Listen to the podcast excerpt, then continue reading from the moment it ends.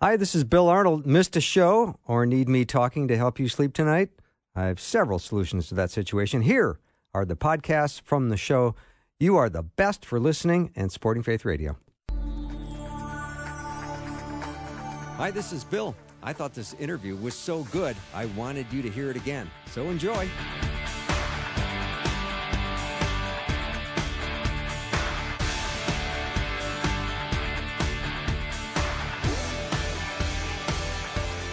And a warm welcome to the afternoon show. I'm Bill Arnold. Thank you for tuning in today. I have a lovely uh, hour planned with uh, Ken Samples. He's a senior research scholar at Reasons uh, to Believe. You can learn more about Ken at reasons.org. We're going to talk today about six biblical truths about God and government.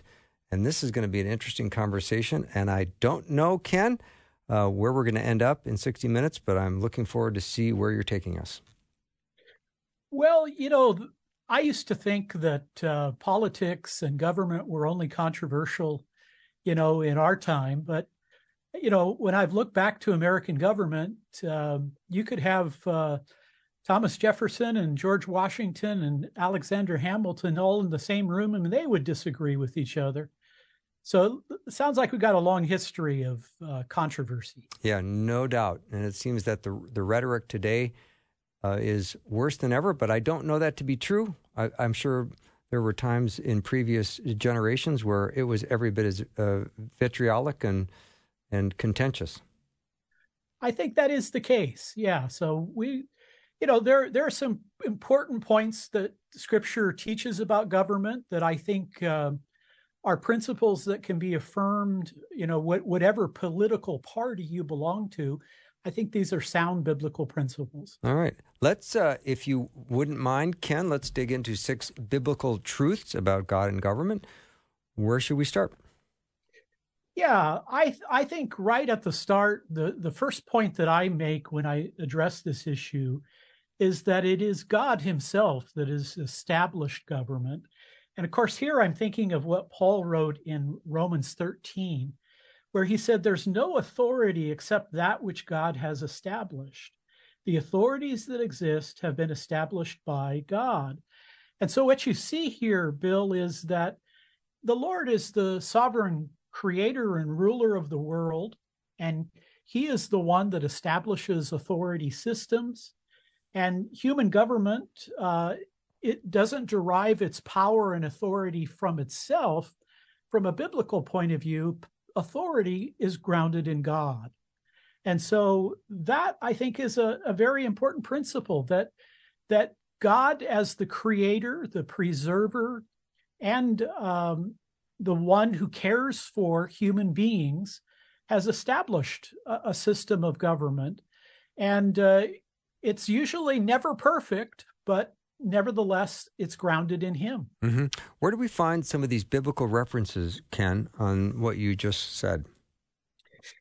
Yeah, uh, one of the best places to go here is uh, Romans 13, um, chapter uh, chapter 13, and, I, and I'll read just a couple verses, verses one and then three and four.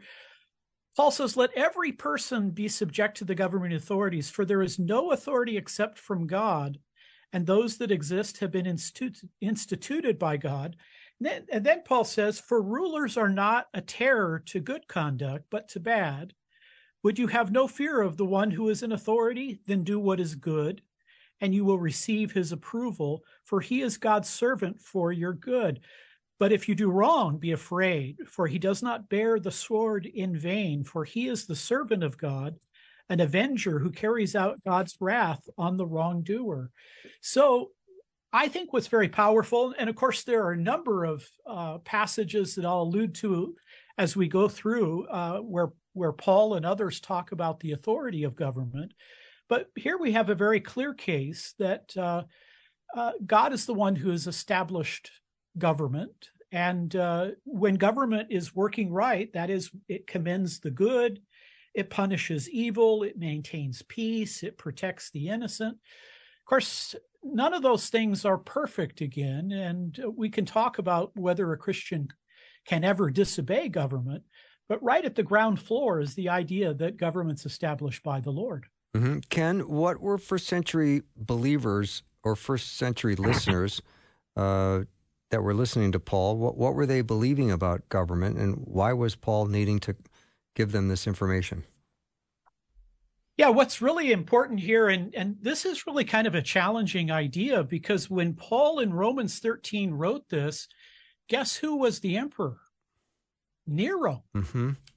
Um, you know, he he wasn't uh, quite like Caesar Augustus. I mean, some some philosophers and historians would say there's only been two kind of just Caesars.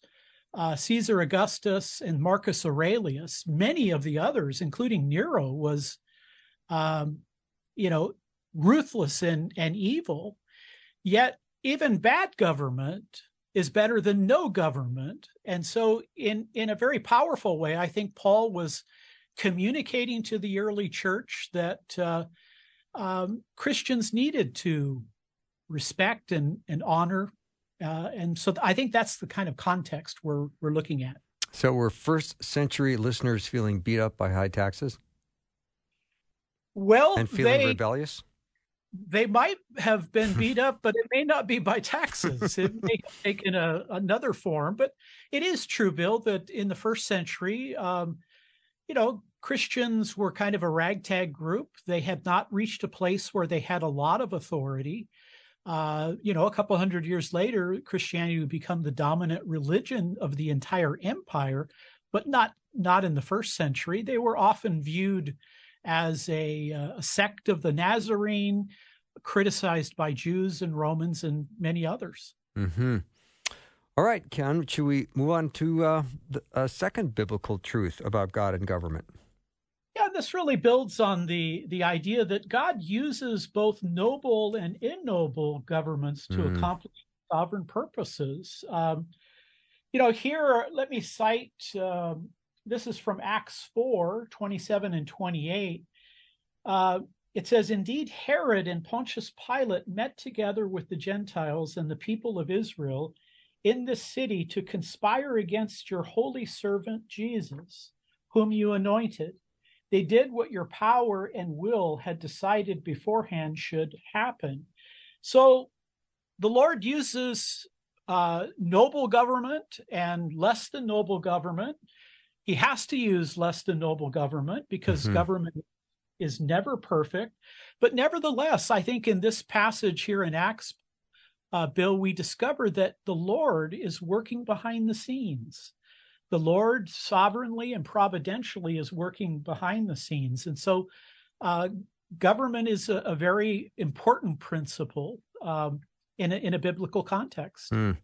Given the fact, Ken, that so many people have so much angst towards government, it might be hard for them to understand how God is working behind the scenes. Well, in, indeed, it is. Uh, there, there, there's no doubt. Uh, and of course, if we if we look through history, I mean, we don't have to go back very far. Even in the 20th century, we see totalitarian governments.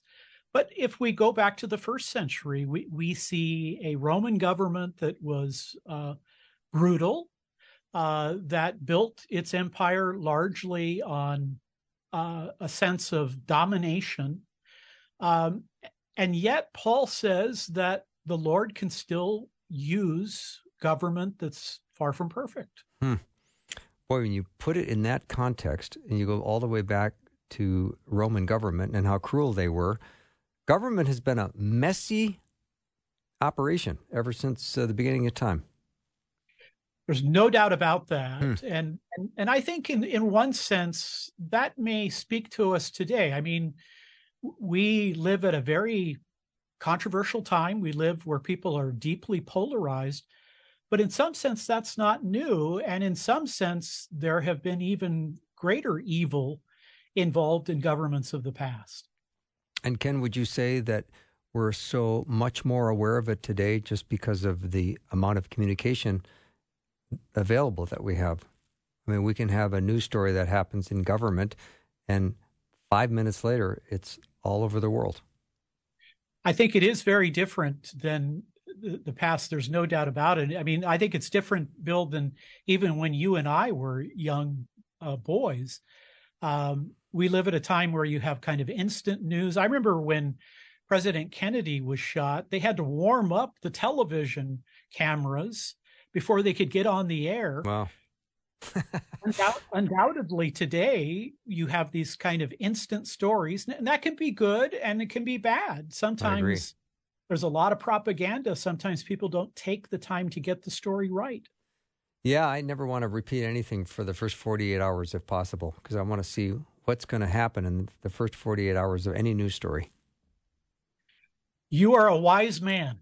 Well, I should also say I've stopped watching news like altogether, so I'm not that wise. I mean, I'm a little bit removed from what's going on in the world, which is I'm okay with because I spend way more time in God's Word than I do looking at news programs or newspapers. Well, um, you know, certainly uh, God's Word has things to tell us that we can't find anywhere else. Amen. And uh, you know, and God's word is relevant and it and it applied in the first century and it applies today. Yeah. Ken Samples is my guest. You may know Ken from reasons.org. He is not only a theologian, but a philosopher. We're talking about six biblical truths about God and government.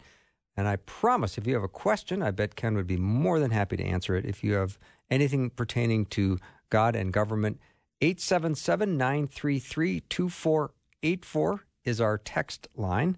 It's text only, 877 933 2484. And we'll be right back with Ken.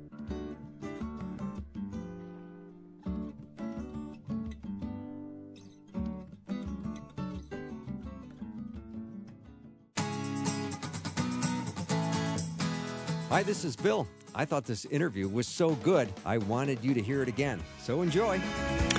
I'm back with Professor Ken Samples. He's a senior research scholar at reasons.org. You can learn more about Ken at reasons.org. We're talking today about God, government, and the believer six biblical truths about God and government. And Ken, so far, I find uh, your discussion and analysis very interesting. I think we're up to uh, biblical truth number three. Yes, this one is that God calls all of us, his people, to pray for government officials. And here I'm going to again cite the Apostle Paul, 1 Timothy 2 1 and 2. Paul writes this He says, I urge you then, first of all, that petitions, prayers, intercession, and thanksgiving be made for all people, for kings and all those in authority. Uh, Paul even mentions the the the emperor uh, in his epistles that we should uh, pray for them. And so here is uh, here is a word that I think is very important that believers in Christ, that's you and me, we have an obligation to pray for those who govern us. And uh, that's whether we voted for them or not, or whether we agree with them or not, we are required by Scripture to pray for them. And I know in my church, I attend an Anglican church, and they have various prayers in the Book of Common Prayer. They have, uh, of course, coming out of the a, the English Reformation, they have uh, prayers for the president. They have prayers for the king or the queen. Um, and so Paul tells us that we should pray for our leaders. Uh, some of them uh, have been evil men or evil women. Some have been noble people but whether we like them or not, whether we voted for them or not, the Lord calls us to pray for them, to pray that uh, they will bring wisdom, justice, goodness uh, to people. And again, government uh, has a has an obligation to uh, to protect the innocent, um, to punish the wicked. Sometimes it does that very, very well. Sometimes it doesn't. But for those of us who are rather frustrated at times by politics and government, the way to respond to that is to pray for them. Mm, I like that. I like that, Ken. So I was going to ask you, my next question was going to be what would be your prayers? Now, you've given me a couple things like wisdom, discernment, justice. I mean, that's actually quite helpful because if I think about am I praying for government officials, I would I would answer not very often. Yeah, I you know there were there were virtues in the ancient world. Um, the classical virtues uh, were things like wisdom uh, and uh, courage and and justice mm-hmm. and self control. Uh, those are called the classical virtues. I think that we should pray that uh, our leaders uh, are noble, that they're effective in their in their policies, that they uh, have an inspired and and hopeful vision of life. But I, I think fundamentally we're asking them to be wise, to be prudent, uh, to be just in the way that they operate, and and to care uh, for their people. But if they're coming out of a certain ideology, they're they're going to be staying in that lane. So their wisdom, their discernment, their justice, their courage may be not what you are aligning yourself with. That's indeed the case, and and of course we recognize that uh, everybody looks at the world through a worldview prism. Sometimes people look through, I think, a very viable prism, uh, uh have a very hopeful worldview. Others uh, have a very negative worldview. But remember, I think we should remember too, Bill, this that God has created everybody in His image, and all of us have access to general revelation. All of us have been the beneficiary of common grace.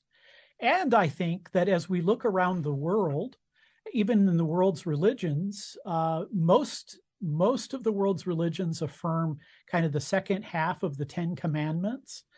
Um, again, uh, secular people can be wise. Secular people can be prudent. Um, religious people can be, and sometimes are not, but we're we're asking that the Lord's will would be done, and uh, God is the God of wisdom. He's the God of justice. Uh, he is uh, the God of uh, holiness and righteousness. And if He's behind the government, I guess it does make it easier to pray, doesn't it? Yeah, and and and I I think the mistake, and and I certainly I'm certainly put myself in this category as well, is you get fed up. Hey, you know, wait a second, I'm disappointed. The the government can't create a uh, a millennial peace on earth, but but of course we know that. We know that the government can never replace the church. It can never replace your need for spirituality and commitment to God. Uh, but Paul says that the Lord hears our prayers, and uh, and again, that that that kind of rubs my gears. Okay, I didn't vote for this fellow, and I don't particularly like this fellow. I don't like his policies, but nevertheless, I'm still called to pray for them. Mm-hmm. And you were talking about a generic candidate right now, weren't you?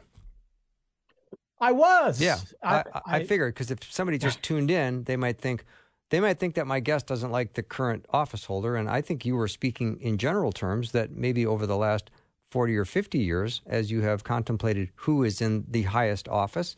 Whether you like them or not, it's our duty to be praying for those people in leadership. Absolutely. All people are broken. All people are sinful. All people have biases, including me. Uh, and we're, we're to pray for all of them. Ken Samples is my guest, and we're talking today about uh, the roles, the b- biblical um, biblical truths about God and government. And if you have a question so far from anything you've heard, you'd like Ken to elaborate on something, or maybe you've got a direct question about uh, any biblical truth regarding God and government, you can send the text over. Please do it to 877 933 2484. Again, 877 933 2484. Um, when we think about God, government, and the believer, uh, we're also saying there are a whole lot of people when it comes to government, God, and the unbeliever. It, indeed, yes. I, I, you know, going back to the first century, Christianity is is emerging out of a context of the Greco-Roman world. Uh, Christianity will rapidly grow, and by the end of the middle you know, by the time of the Middle Ages, the church will have authority. Um, and yet we also recognize that so-called Christian leaders can have all kinds of challenges. But you know, we we do. We live in a world where um, there are many people that are religious. There are some people that are not, and there are ma- many different religious points of view. Um, and yet we can we can recognize that the Lord. Uh, you know, Christians realize that the Lord is providential. He is working behind the scenes, and He's using even corrupt governments for His purposes. So we shouldn't give up. We shouldn't uh, take a position and just say, "Well, I'm not going to. I'm not going to bother." Ken, that's a, such an important point you made, and such a great reminder that God Himself is behind governments and He organizes them and is in control over all of them. Otherwise, I think there's a lot of people would lose their mind. Well, uh, I, I think that's exactly right. And I like the word you used earlier messy. Anything relating to human beings is going to be messy. Our churches are messy. Uh, we're messy. Uh, the world is messy. And yet we're taught in scripture that the Lord is the creator, He is the ruler, He is the king. And he hears our prayers. And uh, again, he can use imperfect people. If he couldn't, then we could only have Jesus as uh, our our president or whatever he may be in a government role. Mm-hmm. So, question: Under what kinds of circumstances would we as Christians not pray for or support government? Well, um, I, I, think not to pray. Um, I, I, think I think Scripture is very clear here. Paul Paul says, "I urge you then, first of all, that petitions, prayers, intercession, and thanksgiving be made for all people, for kings and all those in authority." Then, and I'm kind of moving ahead a little bit to my next point, but I'll I'm going to go there anyway. Paul says then in First Peter, excuse me, Peter says in First Peter two thirteen Submit yourself for the Lord's sake to every human authority, whether to the emperor as the supreme authority or to the governors. So, um, you know, the reality is that we are to honor um, our leaders. Um, you know, I, I try to be very careful and communicate. You know, uh, I refer to them as Mr. President, I refer to them as my governor, uh, my mayor. The role that they play is one in which we are to honor and to submit. Now, a little later, we'll talk about when there is the time okay. uh, against, but that takes a little bit of thought. Yeah, indeed, it does. So we will pick up that uh, part of the conversation. I want to go back to this idea of submission and where we find out about that in Scripture. Uh, Ken Samples is my guest. We're talking about God, government, and the believer. And if you have a question, you feel free to send it over 877 933 2484. Be right back with Ken in just a minute.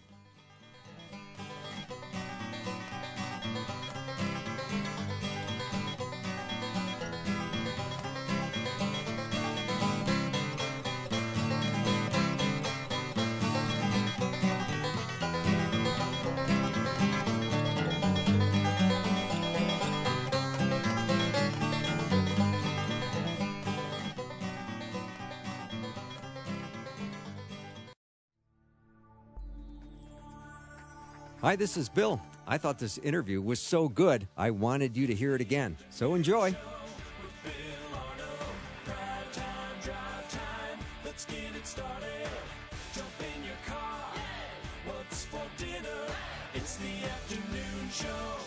Welcome back to the show. My guest is Ken Samples. He's a professor and theologian. You can learn more about Ken at reasons.org.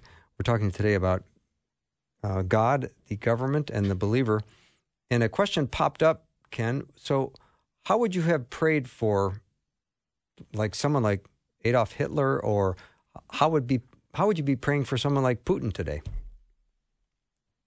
Yeah, those are those are great questions. Um, you know, they, we have to have to face them straight up. Um, what's interesting, Bill, in the time of Nazi Germany, there were Christians who uh, recognized that there were death camps. They recognized that uh, people were being murdered.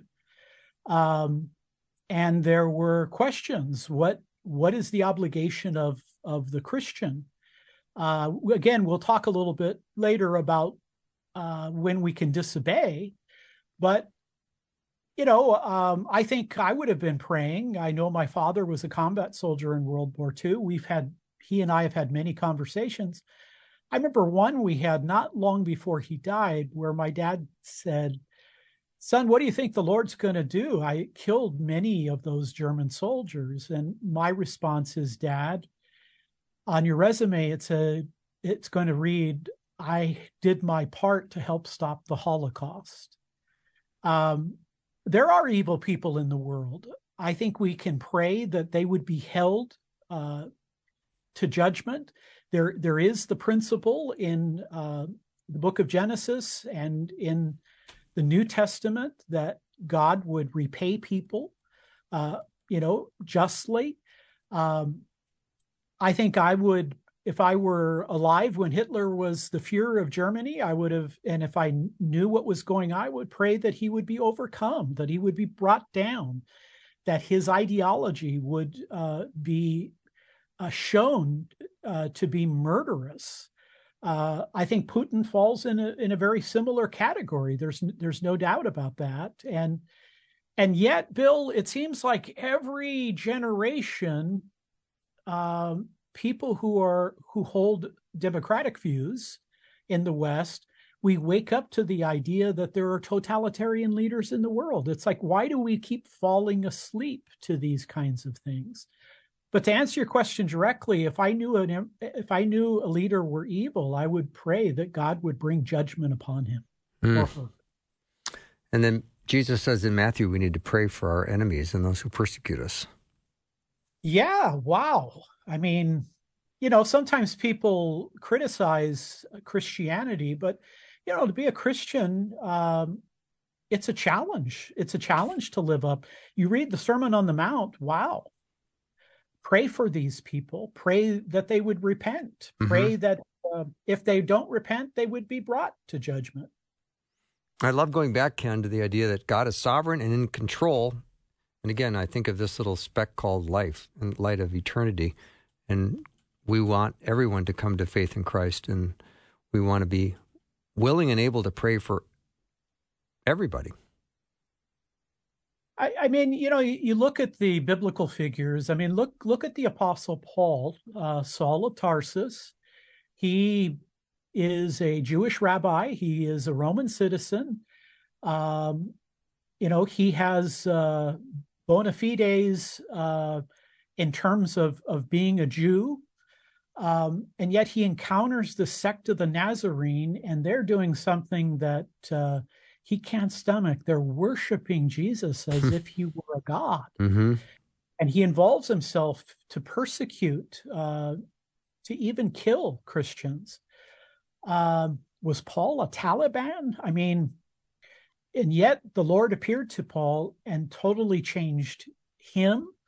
Uh, think of other people in the Old Testament. Think of uh, David, a remarkable person, also uh, a a person who committed uh, some terrible things, um, there's no doubt that we have to be praying and we have to recognize that um, the communists are wrong in thinking that somehow their political system is going to create a utopia on the earth. We know that's not the case. Mm-hmm. And you can become very disappointed by politics. But, you know, Bill, what I think is interesting is if you if you don't worship God, I think from a biblical point of view, you you look for something to kind of align yourself with. It it might be environmentalism, it might be t- some type of political system, and so maybe that's one of the reasons why people get into you know there's such controversy because some people politics is their religion. Mm-hmm. I would agree. You know, I think too, Ken Samples of Paul probably spent uh, the rest of his life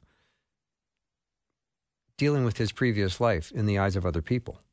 Oh, there's Paul, you know, the the Christian hater, the Christian murderer. I mean, he probably dealt, dealt with that the rest of his life. I don't know what the you know Paul talks about something that that he suffered with.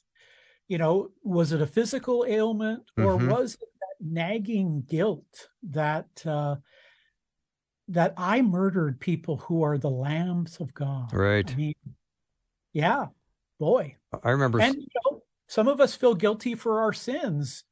Um, and yet Paul becomes the champion of being forgiven by grace through faith in Christ, mm-hmm. even though he'd done some terrible things. Mm. I mean, I talked to someone who was very skeptical of Charles Colson because he was Nixon's hatchet man, and now he, you know, confesses to be a Christian. Yeah, right. Like he could still do that. Like that's who he is. He, you know, they were. He, he was saying he's probably still the hatchet man.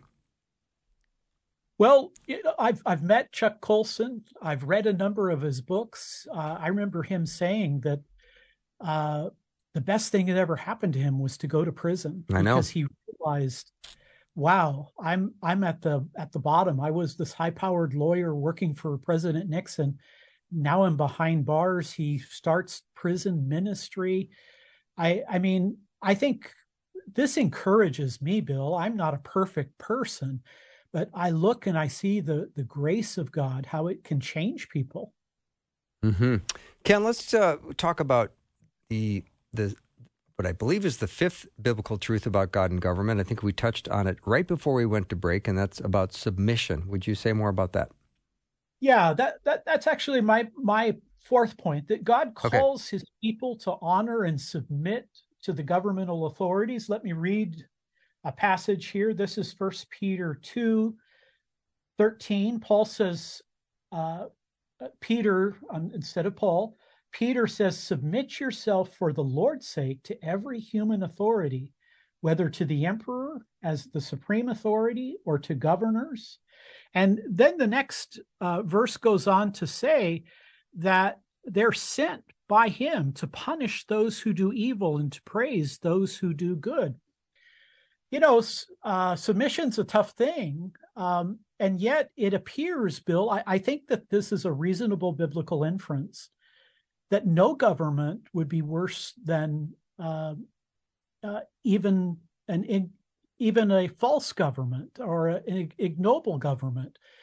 Now, uh, of course, uh, my fifth point makes another point there, but you know, the idea that we should honor them. Uh, believers should extend honor and submission to those who govern them, whether we voted for them or not, whether we agree with them or not. We're required to honor and submit to them. Now, that submission it has its limits, but before saying that, I mean, I, you know, I watch the news. I there are signs I see in the neighborhood and there are t- there are times where I see people, you know, use expletives about the president or uh, about the governor or whatever it may be. Um, I would never do that. Uh, I would I would I would express my disagreement and I would express my view that I think that policy is a bad one, but I would give honor to them. Um, you know we we honor the office we honor people in authority and um, we submit to them we need to submit to them. There are limits to that submission but these are not my words. These come from the apostle peter from the apostle paul. Uh, and again they're they're living at a time where they have an emperor and he's an evil emperor. Mm. ken i feel like this is a refresher course in civility. Well you know, I I talk a lot about the golden rule of apologetics. Treat other people's ideas the way you want yours treated. And I have a political philosophy. I've thought a lot about politics. I vote. I serve on my in the jury when I'm called to jury duty. Uh, I follow the elections because I think that it is important to to do so. But um, I think I think it's very important not to misrepresent other people and other people's ideas. If the ideas are bad, critique them, but critique them honestly and carefully. And um, you know, I, I think sometimes even Christians think that if I really disagree with someone, I can say whatever I want about them. That's so true. Yeah, but that's even... not the biblical case. Yeah, yeah, yeah. That's so true. All right, let's go back to point five. I got out of order. I thought submission was point five, but it. So let's let's move on to five. Yeah, uh, point five is building here. God calls His people to obey Him over all government authorities. God calls His people to obey Him, God, over all governmental uh, authorities. And uh, here, you know, we can we can reflect on the idea that if the government, uh, let me let me put it this way, our required submission to government has its limits. So believers are to obey government except when the government commands something God forbids, mm-hmm. or government forbids something God commands. Uh, when commanded to preach the gospel, um, in the book of Acts, the apostle said we must obey God rather than human beings. So we are to submit to the authorities, but there's a limit to the submission.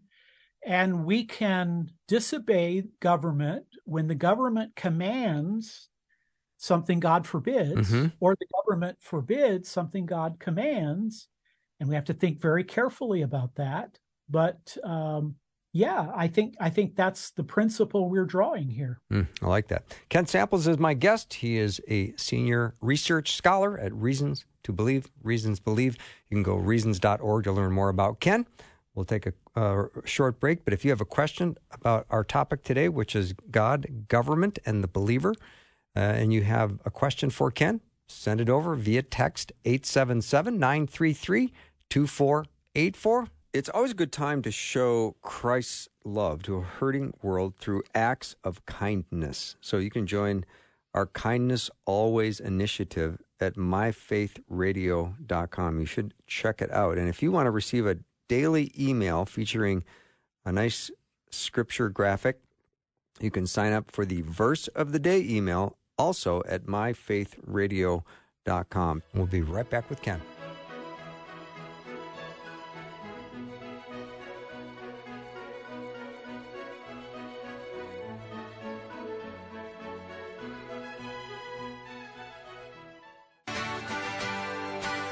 Hi, this is Bill. I thought this interview was so good, I wanted you to hear it again. So enjoy. I'm back with Ken Samples. He's a philosopher and a theologian. Quite a combination. He's at reasons.org. You can learn more about Ken there, author of many books, and a really, really good mind in that head of his. So, Ken, as we discussed today, our our six um, biblical truths for God and government. I think we're getting down to the wire. Um, are we at number six already? We're at number six. That's what I thought. This, this is an awfully important one. And I think putting it at the end is appropriate. And that is that God will bring all present human governments to an end in the eternal state where Jesus Christ will reign forever. Let me uh, read a passage here from the book of Revelation, chapter 19, verses 15 and 16.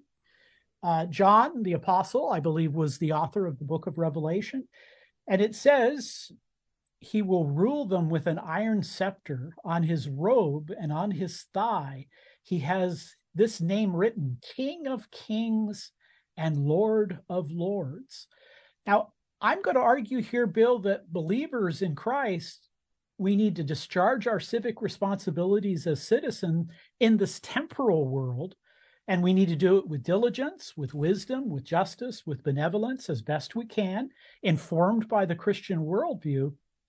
Yet we also need to realize and remember that the Lord's sovereign purposes will ultimately be accomplished. And that's again, I, th- I come back to a couple of points here. It's a mistake to think that somehow government can fulfill the, the ultimate human needs. It cannot. And it cannot and it should not be viewed as a replacement uh, for spirituality and uh, for the church. But I would make this point that I think Christians can have dual citizenships, uh, both in the civil and eternal kingdoms. That that is, I view myself as first and foremost, I'm a child of God. I belong to the Lord. He's Jesus Christ is my ruler. He is my king. And yet, I was born in America. Uh, and as an American citizen, I I vote. I again, uh, jury duty is the most inconvenient thing in the world, but I have been on a couple juries, and I was very glad I was. Uh, I thought that we reasoned through the evidence and we drew uh, a conclusion that that I think was just. Um, you know, I know a number of Christians who are serve in an elective office, so I think that dual citizenship is very powerful. That we realize uh, Christ said His kingdom is not of this world. We will await that righteous kingdom, but here we have responsibilities, and I try to discharge those. Well said, Ken Samples. I, I appreciate that. And I love what, what future we all have where Jesus will be in charge once and for all. That's exciting. I, I mean, imagine that. Um, you know, think about the things that we believe. I, I think it was Tim Keller who said that in his mind, uh, somebody has to want Christianity p- to be true before they can come to believe that it's true. I mean, think about the truths we believe in that that that Christ is raised from the dead. I was, you know, thinking about that this morning when I was driving into work. I had I was worrying about a problem that was troubling me, and I started to think, Lord, I I know you're risen from the dead. I know you control my life.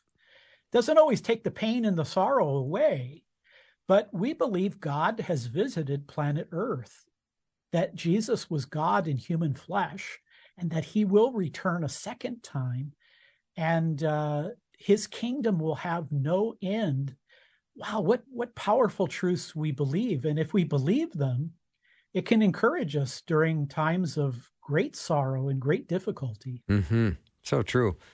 All right, Ken. Uh, as much as I have uh, enjoyed this, whenever I say the word philosopher and theologian, you know what that means? That we're going to get some questions that are going to trickle in that may not be 100% related to our topic. But this is a very interesting question. And it's um, how far do Christians go in the workplace when employers are encouraging things like the use of pronoun and, and are making rainbow training mandatory? That's yeah, an, these are that's an authority question. Yep, it, it, it is indeed an authority question. Um, I think clearly we we should be active. Um, we should engage. Uh, if you're working for a company and you have a problem with some of the things that are being introduced as policy, uh, you have a HR department where you can register your concerns, your complaints. It's even possible uh, if a policy is illegal uh, that you could encourage uh, uh, an attorney to look at these kinds of things. Uh, you know, if you don't like the way your school is being run, if you don't like the way your workplace is being run, you do have access uh, to resources. Um, and again, I encourage people to do it respectfully. I encourage people uh, to think about the issues, but you have every right to register a complaint if uh, people are presenting things that are uh, unethical or unfair to all the people working there. Now, of course, what might happen? Well, you, it's possible uh, people would recognize that's a bad policy and it'll be overturned. It's also possible that you might lose your job. Yeah, amen to that. And that, uh, again, if I could go back to those classical virtues, uh, Aristotle, a, a, Greek thinker, great, the great Greek philosopher Aristotle, he said that courage in his mind was the most important virtue because without it, you couldn't get any of the other virtues. Mm. Sometimes you need, do need to stand up. And I think we're at a place in our world where uh, people who hold uh, positions need to convey those positions, and uh, we can't back down. Mm, so true. All right, Ken, now maybe slip on your theologian and pastor hat and then answer this question, if you would. What if you had a real grievance or unfinished forgiveness with someone and they died already, or you didn't get around to resolving it, does that affect your salvation as a Christian believer or not? Well, you got these really good questions. Um, I have smart listeners. Indeed. Um, look, uh, forgiveness is a very critical issue. I, I love what C.S. Lewis said. I love it because it bothers me. Lewis said that I need to be able, I need to be willing be, to forgive the inexcusable in others because God is God has forgiven the inexcusable in me. Um, now, of course, the Bible does talk about uh, there can be conditions for repent for for forgiveness. Uh, has the person repented? Uh, but you know, even if they don't, uh, I like to say, you know, if you have deep disappointments in life, you can either respond in resentment, or you can say, Lord, this is a time where I can grow in character. And I've said this before, Bill. I love vacations. I, I love entertainment. I love having fun, but I haven't really ever learned anything of of a deep principle that wasn't in the context of of suffering or mm-hmm. or challenging. And uh, it's not easy to forgive. Uh, it can be very challenging, and and yet I like to relate it to to what Lewis said. Uh, I've done things that I think are inexcusable, and I have to be willing to be open to forgive others because the Lord has forgiven me. Mm-hmm. And,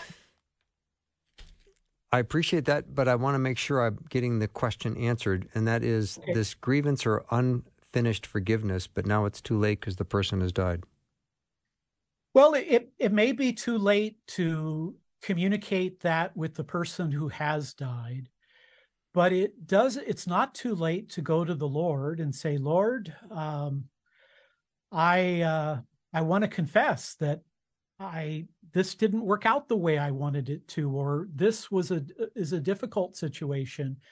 I think many people feel that way. Sometimes children feel that way about their parents or whomever it may be but we can go to the Lord and say, Lord, forgive me, uh, help me, help me to learn from this. If I if I made a mistake in not forgiving, would you forgive me and would you build within me a spirit of forgiveness? Hmm.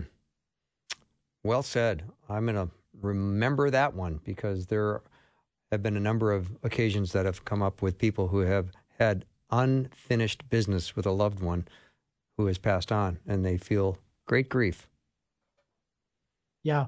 Well, I, I think so many of us can can relate to that. I, you know, again, I was reciting we, in my church service. We were reading through the Ten Commandments, and I, you know, I thought immediately of honoring your father and your mother. And I thought, wow, well, there there's sometimes I've clearly done that. There were times when I didn't. Mm-hmm.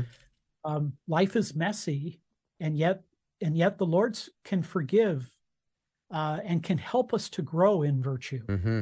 Appreciate that, Ken. Always good to talk to you. Thank you for making time for me every month. It's my pleasure. You got great listeners. You got Indeed, a great show. Thank, thank, you so much. Ken Samples has been my guest. You can learn more about him at reasons.org. Our topic today with Ken was God, government, and the believer six biblical truths about God and government. We answered a few listener questions at the end, but if you missed uh, most of the show. That's what the topic was. You can go back and hear it from the beginning and go to myfaithradio.com. Check out the podcast. I always encourage you to do that. We would love for you to share your story about why you love Faith Radio and what has Faith Radio changed the way you think about something or even how you live. We want to hear from you. Your story can encourage others and glorify God. Share what you love about Faith Radio by calling 877 933 2484 and leaving a message today. So, Philippians 4 8 says, Finally, brethren, whatever is true, whatever is honorable, whatever is right, whatever is pure, whatever is lovely, whatever is of good report, if anything is excellent and praiseworthy, think about such things. Have a great night. I'll see you tomorrow. Thanks for listening. Programming like this is made available through your support. Information available at myfaithradio.com.